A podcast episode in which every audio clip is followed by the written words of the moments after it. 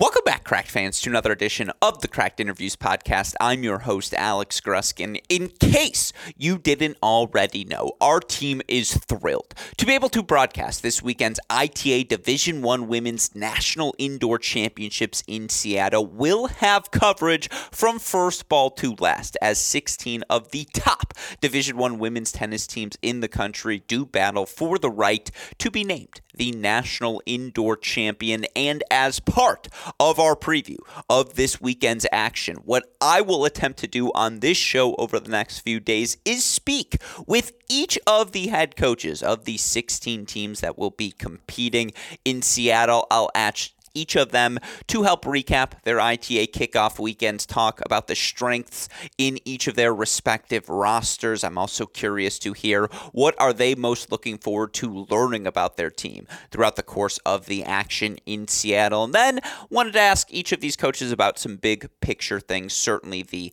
announcement of NCAA individuals moving to the fall. I was fascinated to hear what all of these coaches thought about that. I also wanted to know what each of these coaches think of the broader landscape in the Division I women's scene at this point of the year. But, again, more generally, we have fantastic interviews coming up over the course of this week for all of you Cracked Rackets fans, for all of you college tennis fans. A massive thank you to every one of these coaches who certainly have a busy week ahead for taking the time to speak with me. With that in mind, let's get to it. It's press row here at Cracked Rackets as we all prepare for the 2023 Division I Women's National Indoor Championships to begin.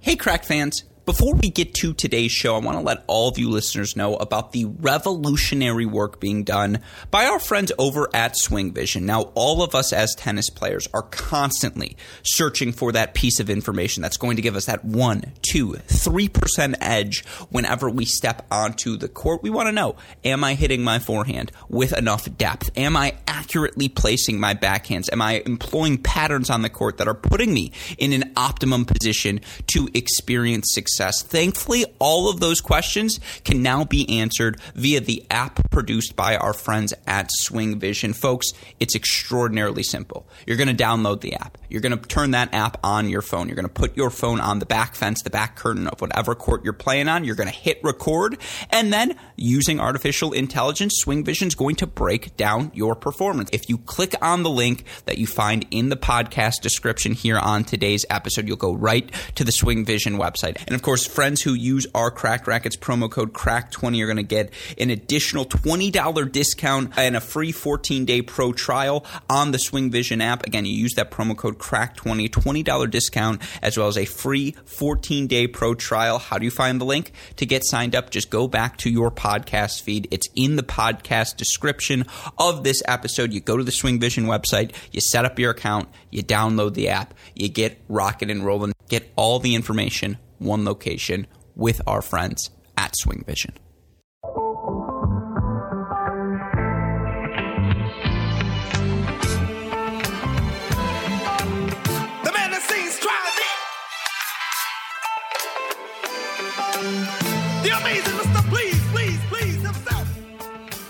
Joining me on the podcast once again today is a returning champion here on our show, a man you all know best as the head coach of the Texas A&M women's tennis team, a team headed back to the National Indoor Finals in Seattle. Welcome back onto the show, Coach Mark Weaver. Coach, how are you doing today?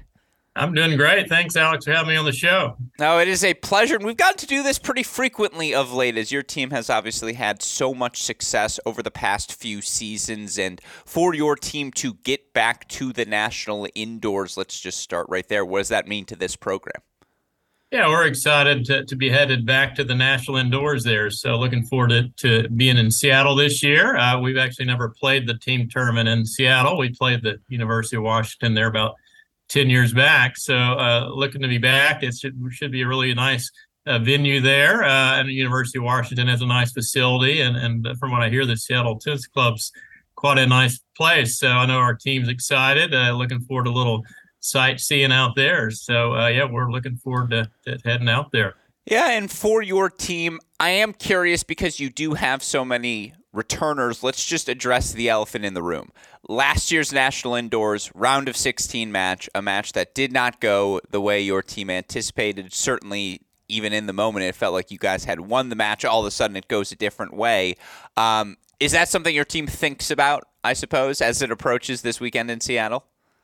Yeah, I think so, a little bit. It's a bit of that chip on the shoulder type deal. And, you know, I do think that helped us as the season played out. It kind of made us a little tougher and stronger. And, you know, I think we can use that match as experience going into this year. So, yeah, I've tried to forget about that match, but I think less and less about it. But I know our girls are definitely motivated by that. And, yeah, we're looking forward to a fresh new start this year. Mm-hmm. And for your team, obviously, you get through in the kickoff weekend wins over FAU and Florida. That 4-2 victory over Florida, you know, you guys do take the doubles point, but obviously they push you a little bit. And, you know, that match is played in adverse circumstances. You guys are forced to go to Baylor, play at the indoors there, which, by the way, I'm sure you didn't hate getting a little indoor experience in before Seattle. But talk to me about that performance, the resilience you saw from your group.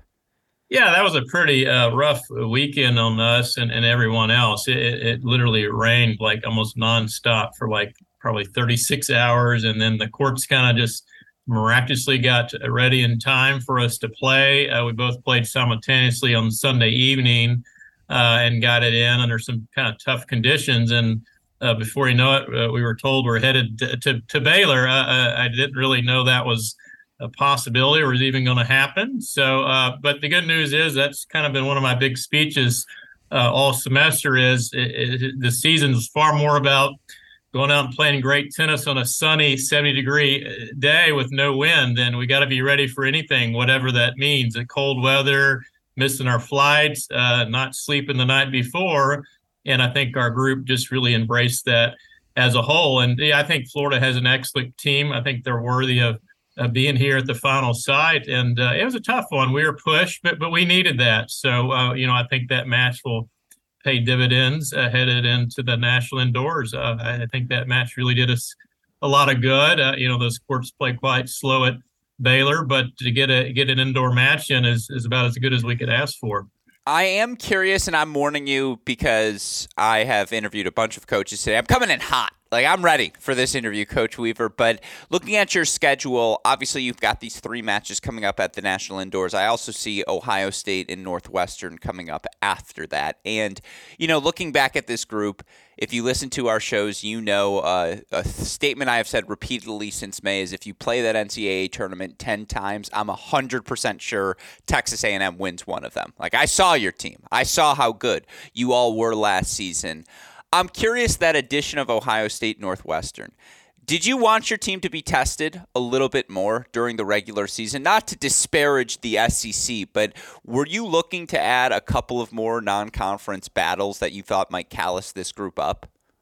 Yeah, we've been trying to beef up our non-conference schedule. You know, it's been a strange turn in the SEC. You know, years back, we were so good. You know, you're worried about things like the 500 rule and this and that. And SEC has been so loaded. We're still very strong, but, you know, perhaps not as strong as we've been in the past. So there's definitely an art to scheduling those non-conference matches there. And, you know, at the end of the day, for the 16 teams in the National Indoors or SEC, we are very pleased to add. We're going to play Miami this year, who's, you know, they were started out around 11, and then we've got Ohio State that just beat Georgia. So my guess is Ohio State's going to be a top 10, top 15 type team. And, you know, Northwestern's always, you know, a strong team as well. We're going to play them at the, you know, the USJ Center there. So we're excited. We beefed up our non-conference schedule just a bit. And, yeah, we want to be challenged. And, you know, I think the Florida match will really help us go into the National Indoors, just like I think the Miami, Ohio State, Northwestern matches will challenge us going in to the SEC. And, you know, hopefully the SEC schools, I hope all four of them do well at the National Indoors, get everyone's rankings up, and that'll help everyone in the SEC. It's tough playing on the road in the SEC, no matter where you stand. It's a brutal league to play in. No, absolutely. And I know there's a rule that none of you guys can play first round, but I'm sure you're also thinking like, yeah, we don't need to play any SEC teams at this national indoors. We want to spread the tentacles across other conferences, which is just always a fun sub-wrinkle to see when the draw comes out. But, you know, looking at the scheduling choices you made, I'm sure it helps to make those choices when you're like, yeah, I like the team I'm bringing back, and I want to talk about that roster now. Let's start with just the decision you made in that Florida match in particular.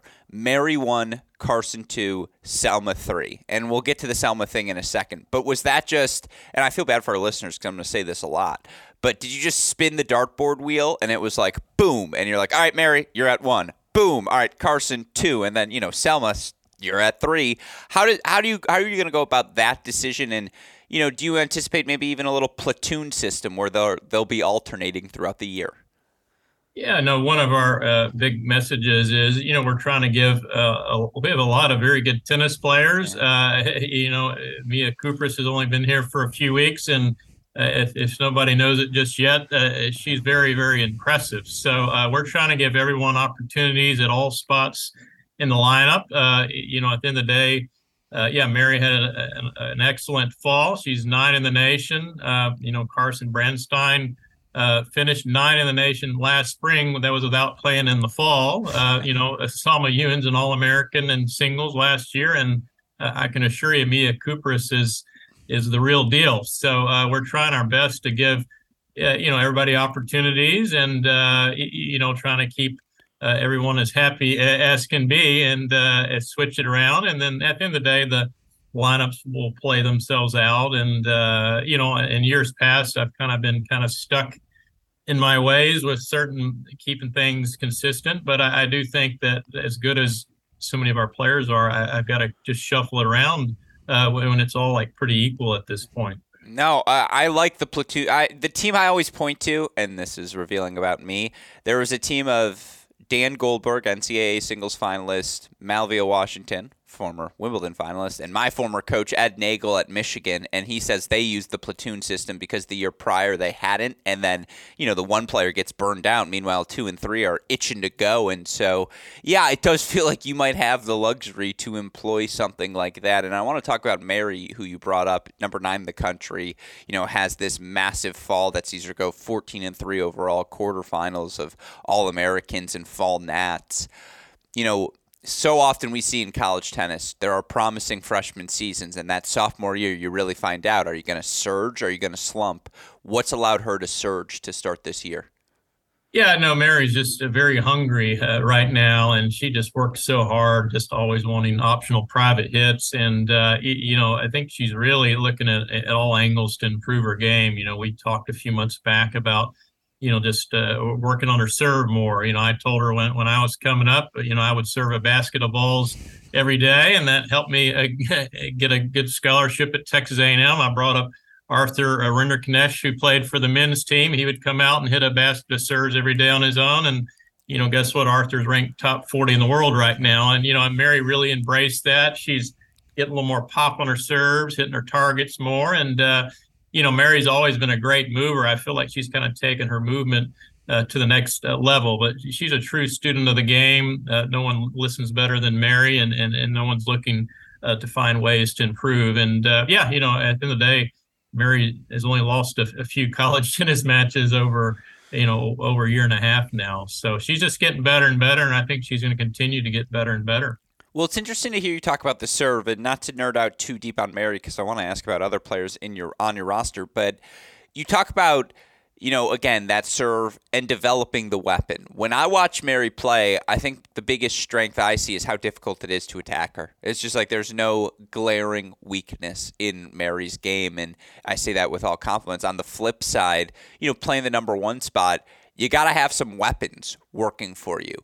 How has she gone about developing those weapons? Am I onto something, by the way? Because it feels like that's been the biggest difference.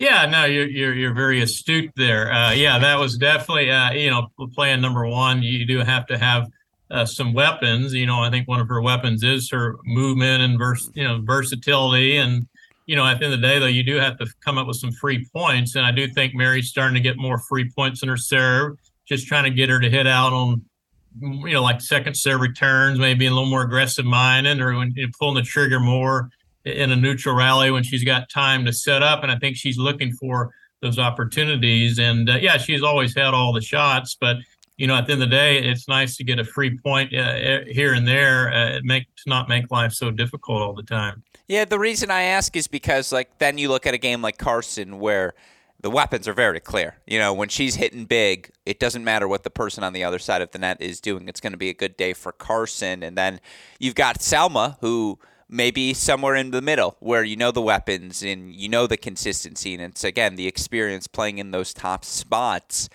By the way, when did you know the Salma Ewing roster spot was going to become a reality?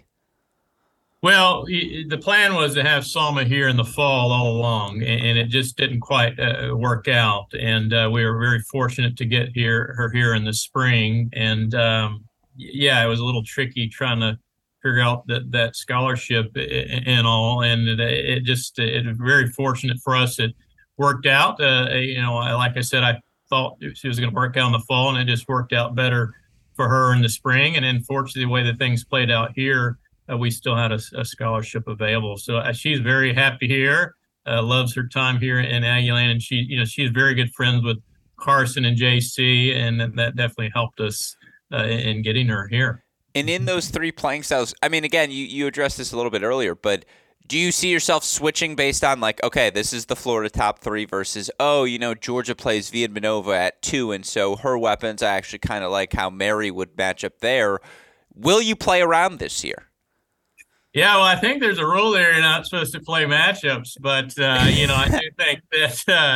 I do think that we'll be switching some things around, and just once that's a for sure thing, someone should be playing somewhere, then I'll probably get a little more stuck on that. And I do think some shuffling around, and we've made that very clear with the team. And so far everyone's embraced that quite well. I'm sure there's going to be some challenges with that. Everybody wants to play number one, but it's just not possible. Yeah, no, and I mean, again, as interesting as it is at the top of the lineup, JC's going to play. She's earned the right to be there. She's been so consistent over the course of her career. But, between, to your point, Mia, who you bring in, Daria, who you bring in as well, and then Gianna, Jeanette, they both had very solid freshman seasons.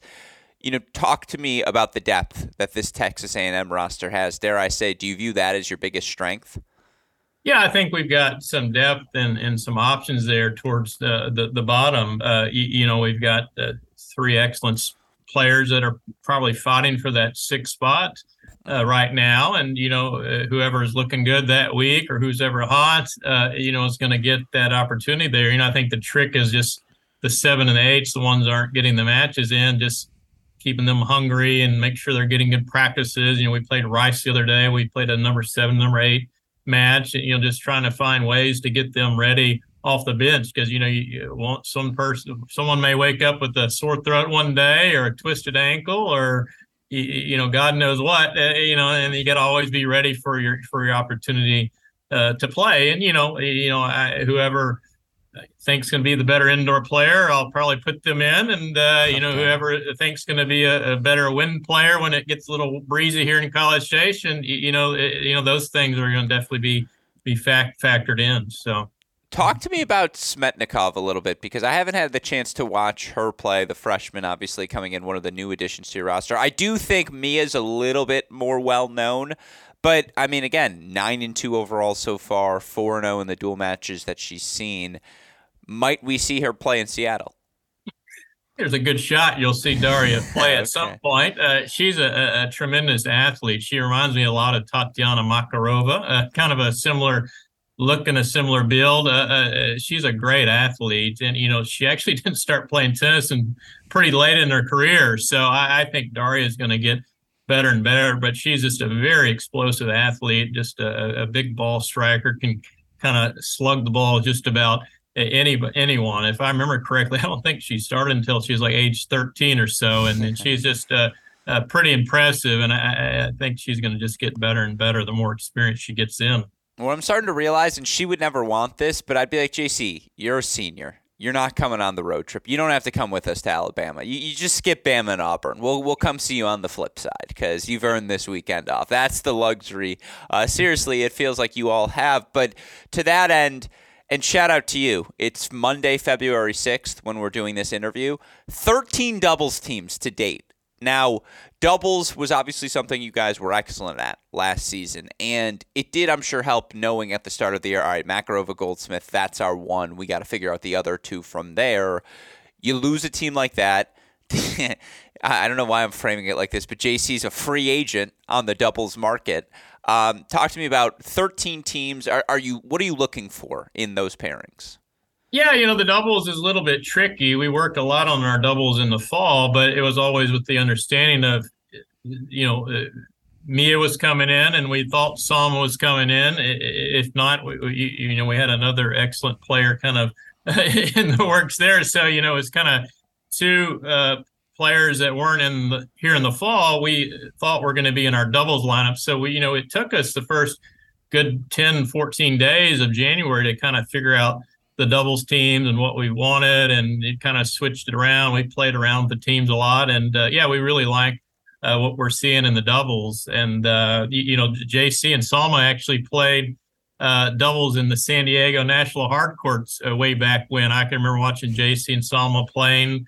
I believe they might have made the semis. I know Salma made the semis of the singles. They ran pretty deep in the doubles as well, so we knew they had some good chemistry there. And Mary and Carson are a level better than they were last year. There's no question about it. I truly think when they're on, they're as good as any team in the nation. So, Mia and Gianna have really clicked there at the three doubles spots. So we're very pleased with the doubles. I think we're stronger in doubles this year than we were last year. That doesn't necessarily mean we're going to win as many doubles points as we did last year. I only think we lost one or two maybe, but I do actually think we're stronger in doubles this year. Well, with all of that being prefaced, and thank you for the extensive preview of the roster, let me ask you this. Heading into, every team, every coach is looking for their match calculus. Every team, what's the pathway to four? In the end, you're all mathematicians, so shout out to you. You can put that on the LinkedIn page. But what is this team's biggest strength heading into Seattle? Well, maybe this isn't quite what you're asking for, but I've told the team, it's not to put pressure on us, but if we win the doubles point, it's going to be really hard for a team to find four singles points against us. At the end of the day, I think it's going to be tough to find three. So, we definitely put a lot of emphasis on the doubles and the practices. And, like I said, I'm not meaning to put pressure on our girls, but I wouldn't want to be the other team trying to come up with four points there. And I think I'm excited going in the national indoors. We obviously don't have an indoor tennis facility, and we'd like to get more practice in. We'll be practicing in Houston indoors tomorrow and get plenty in up there, but I do like our game styles. I really think we're a good indoor team. We're all kind of ball strikers in a lot of ways. The matters are going to kind of be in our hands there, so I'm actually looking forward to see how we're going to fare there on the indoor situation. No, that was the answer I was looking for. Now, on the flip side, let me ask you this. What's the thing you're looking most forward to learning about your team? I don't want to say concern, but what are the unknowns that you have that you think you might find out here in Seattle? Well, I think just that challenge when the doubles points coming down to the last match and it's in a tiebreaker or a 5-all, how are we going to handle those situations? How are we going to handle situations if we get down 3-2 in the team score? It's a 3-all match and it's a 4-all in the third set breaker. I think those are the type of things you can't really practice, and you really don't really see that your character of the team until you're truly challenged. So we're looking forward to those challenges. We got that a bit against Florida. I don't know that we've never really had our backs against the wall there, but we were challenged. And how are we going to handle when our backs are against the wall if we get into that situation? Mm-hmm. It's going to be fascinating to see for every team. Like I was talking to you beforehand, let's roll the balls out, figure out who's good, who's not. With that in mind, again, the pundits, the scholars, we're all wondering who are the best teams right now in college tennis. I want to ask the best minds in the sport. So I ask you, do you think there's a favorite entering this year's national indoors? How do you view the broader dynamic on the women's side right now? Yeah, you know, I haven't. The eye test for me is always a big deal. I haven't gotten to see the team, so I'm looking forward to seeing that. I think I can learn some things once I get up there. But, you know, I guess North Carolina's won it the last 10 years or so. So I've heard it's hard to win it 11 years in a row. So I'm not quite sure how many, but, you know, you'd have to give them probably the one of the teams that you got to take down there. And, yeah, it'll be interesting to see. So, there's a lot of talented teams there, and you know, I think we're more talented this year than last year. I think we're at least one good position stronger this year. So the Aggies feel like we're as good as anyone out there. So we're looking forward to seeing the competition out there. Well, let me just follow up on that, because we talked to you last year, and you felt really good about last year's team. 1 year later, on February 6, 2022, February 6, 2023, which Mark Weaver's feeling better? This one's feeling much better. Okay, make the case. Well, I do think we're a stronger player. You know, JC Goldsmith, you know, wherever I decide to put her, you know, it was kind of, you know, she was kind of our four there, whereas this year, you know, she's probably, you know, at a minimum our four or five now. And, you know, I think we're stronger. We got a more experienced Mary Stoyana. You know, Carson Brandstein, even though she's 22, last spring was her first college semester ever. So she's learned a lot, and she speaks a lot about the challenges of being a college student athlete compared to someone who's just out on the pro tour, you know. And then you got Salma Ewing, who's in her fifth year, who's got some great experience there. And, you know, JC's our fifth year COVID senior, who's, you know, I never really do team captains, but in a way, JC's kind of our unofficial team captain, and she's doing a great job with the leadership there. So, I just, you know, the Mia is just, yeah, she's very, very good, and a very good indoor player. She's played a lot of indoor tennis in Canada, so we're really looking for her to shine up there. Yeah, I love it. Well, then my last three quick questions for you. Goals for this team. With that in mind, what are you guys hoping to accomplish this year? Yeah, you know, this year we have a lot of goals, but, you know, kind of the four main goals are the national indoors, the SEC regular season, the SEC tournament, and the NCAA tournament. We feel like we could win any of those things. You know, I read a little deal on TexAgs is our local deal. Everybody loves TexAgs here. It's our big one of our big Aggie internet deal, and it says the Aggies haven't lost an outdoor match in, I think, 631 days. So I don't know if that's the correct number or not, but we're a very confident team, and we really feel like this is a force to be reckoned with this year. I love to hear it. Well, then again, second to last one. College tennis is a top 100 player, not top 100 in the college rankings, top 100 WTA rankings in Diana Schneider. What does that do for the sport? What do you think of that? Yeah, you know, I think it's neat for college tennis. You know, I believe the Sakari, after they played, I know she said something along the lines, maybe she shouldn't go play college tennis. You know, I think it's great for our sport. You know, I think at some point we need to probably come up with some type of rules that if you're a certain ranking, you probably shouldn't be able to play college tennis. You know, if you're a top 100 player, in my mind, that you're a professional tennis player, and that's no dig against North Carolina State or anyone. I just feel like, even though she's, I guess, not a declared pro, you know, I think if you're top 100 in the world, that's a Grand Slam level player. I just, you know, it'd be like our quarterback going off and playing the Super Bowl and coming back and playing the national indoors. I just don't, and that's no dig against North Carolina State or anyone out there. It's just kind of a deal that's just kind of played itself out. So that's my opinion on the whole matter there. No, it's interesting. That's why I wanted to hear everyone's perspective, because it's been a very long time since something like this has happened. Last question for you. It's official. I know we've talked about it before, but they're going to move NCAAs to the falls. What was your reaction to that announcement? I'm all for it. I think it's the right play, and I like that it's like a trial system there. We can always go back. You know, I've seen a lot of student athletes over the years that just aren't that excited to play the individual event, which is kind of sad. You know, regardless if your team's in the finals or loses the Sweet 16, it's always a bit challenging And I think it's great that we're going to give it kind of a trial run. I don't think we have anything to lose there. Worst case scenario, if it's a bomb, we just go back to the old ways of doing it. Mm-hmm. No, well said. And it's going to be fascinating to see what the selection criteria is. But certainly I think that's something we're all looking forward to, that discussion. Well, something else we're all looking forward to, of course, is seeing the Aggies compete in Seattle. And so with that in mind, Coach Weaver, I appreciate you taking the time to chat with me. I look forward to seeing you and the team in Seattle. Travel safely, and I'm sure we will chat more soon. Thanks for having me on, Alex.